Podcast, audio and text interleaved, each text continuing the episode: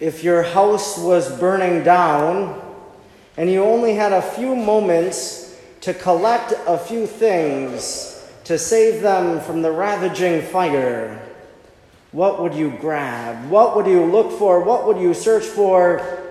What would you risk your life for? Maybe for a youngster, it might be the security blanket or the teddy bear that they hold that is so precious to them. That without it, they can't fall asleep at night. So that's what they would cling on to in that moment in which they would be so frightened. Maybe for others, it would be some priceless photo that you have, some memory of some event, some loved one that you would want to spare from the fire. There are many different things that you might want to grab, and of course, you couldn't get them all, but you would try to get as much as you could until you knew you had to leave that burning building. Of course, on Monday this past week, it was all over the news, and I'm sure many of you know it, but that the Cathedral of Notre Dame in Paris suffered a devastating loss. That through fires, many things were damaged. It's going to take years to rebuild. But yet, they were able to save some of the priceless things in that cathedral.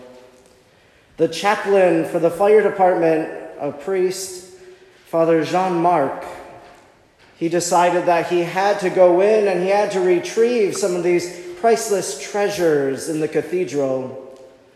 According to tradition, in the Cathedral of Notre Dame, there are relics of Christ's crown of thorns.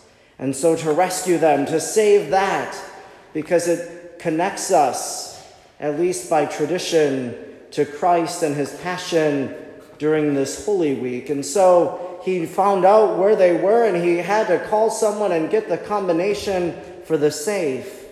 But he went in and he retrieved that priceless item. But yet there was a more priceless item that he found that he needed to retrieve, that he wanted to save from the ravaging fire. And that was the Blessed Sacrament. And so he asked one of the sacristans of the church, Where is the Blessed Sacrament? Where is the Holy Eucharist kept? And they said, Well, kept in this chapel over here, and then a chapel way in the back. This is where you'll find the keys. And so, going through the fire with fire falling from the ceiling and water coming down, he went in search of the Blessed Sacrament. He wanted to save the presence of Christ. Father Jean Marc said, It is an act of faith that he did this. And once he retrieved the Blessed Sacrament, he blessed the cathedral church, asking God to spare it so that it might still stand. He went on to say in an interview later this week that he asked Jesus, who I really believe to be in those hosts, to fight the flames so that he could find safety, that he might be able to leave the church alive. He wanted to save the Blessed Sacrament, and so he risked his life to do so.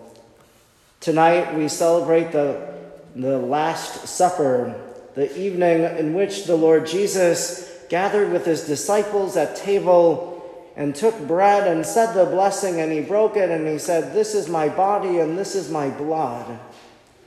He did that with the cup of the wine. This is my blood.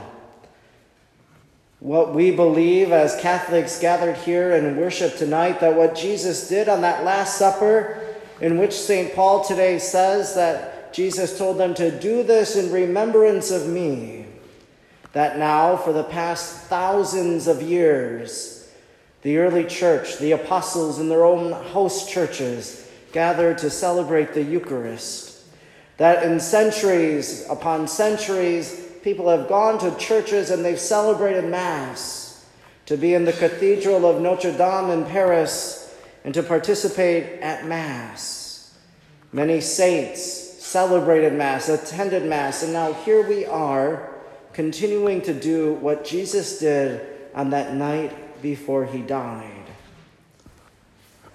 As that Father Jean Marc risked his life, it really was because of his intense belief of Christ's presence in the Holy Eucharist. Tonight in this church, we will have the opportunity again to receive Holy Communion. And as we do so, it should be a reminder to us that Christ is truly present there, that people risked their lives in order to spare the Blessed Sacrament. In a sense, we could say Father Jean Marc had a great devotion to the Holy Eucharist. He wanted to preserve it, he wanted the Eucharist to be worshiped and adored and not to succumb to the fires.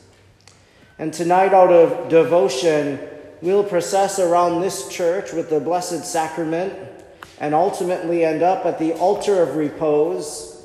And there, there will be a time for us to express our own devotion to renew our own love for the Blessed Sacrament. And that is to spend time after the Mass here in silent prayer in the church, just as Jesus went out from the Last Supper singing songs of praise, singing the Psalms of David, that then he went into the garden and there he prayed, asking God for his will to be done. And so we keep company just as the disciples did although they fell asleep, but we keep company with the Lord, watching and praying as He told them to do.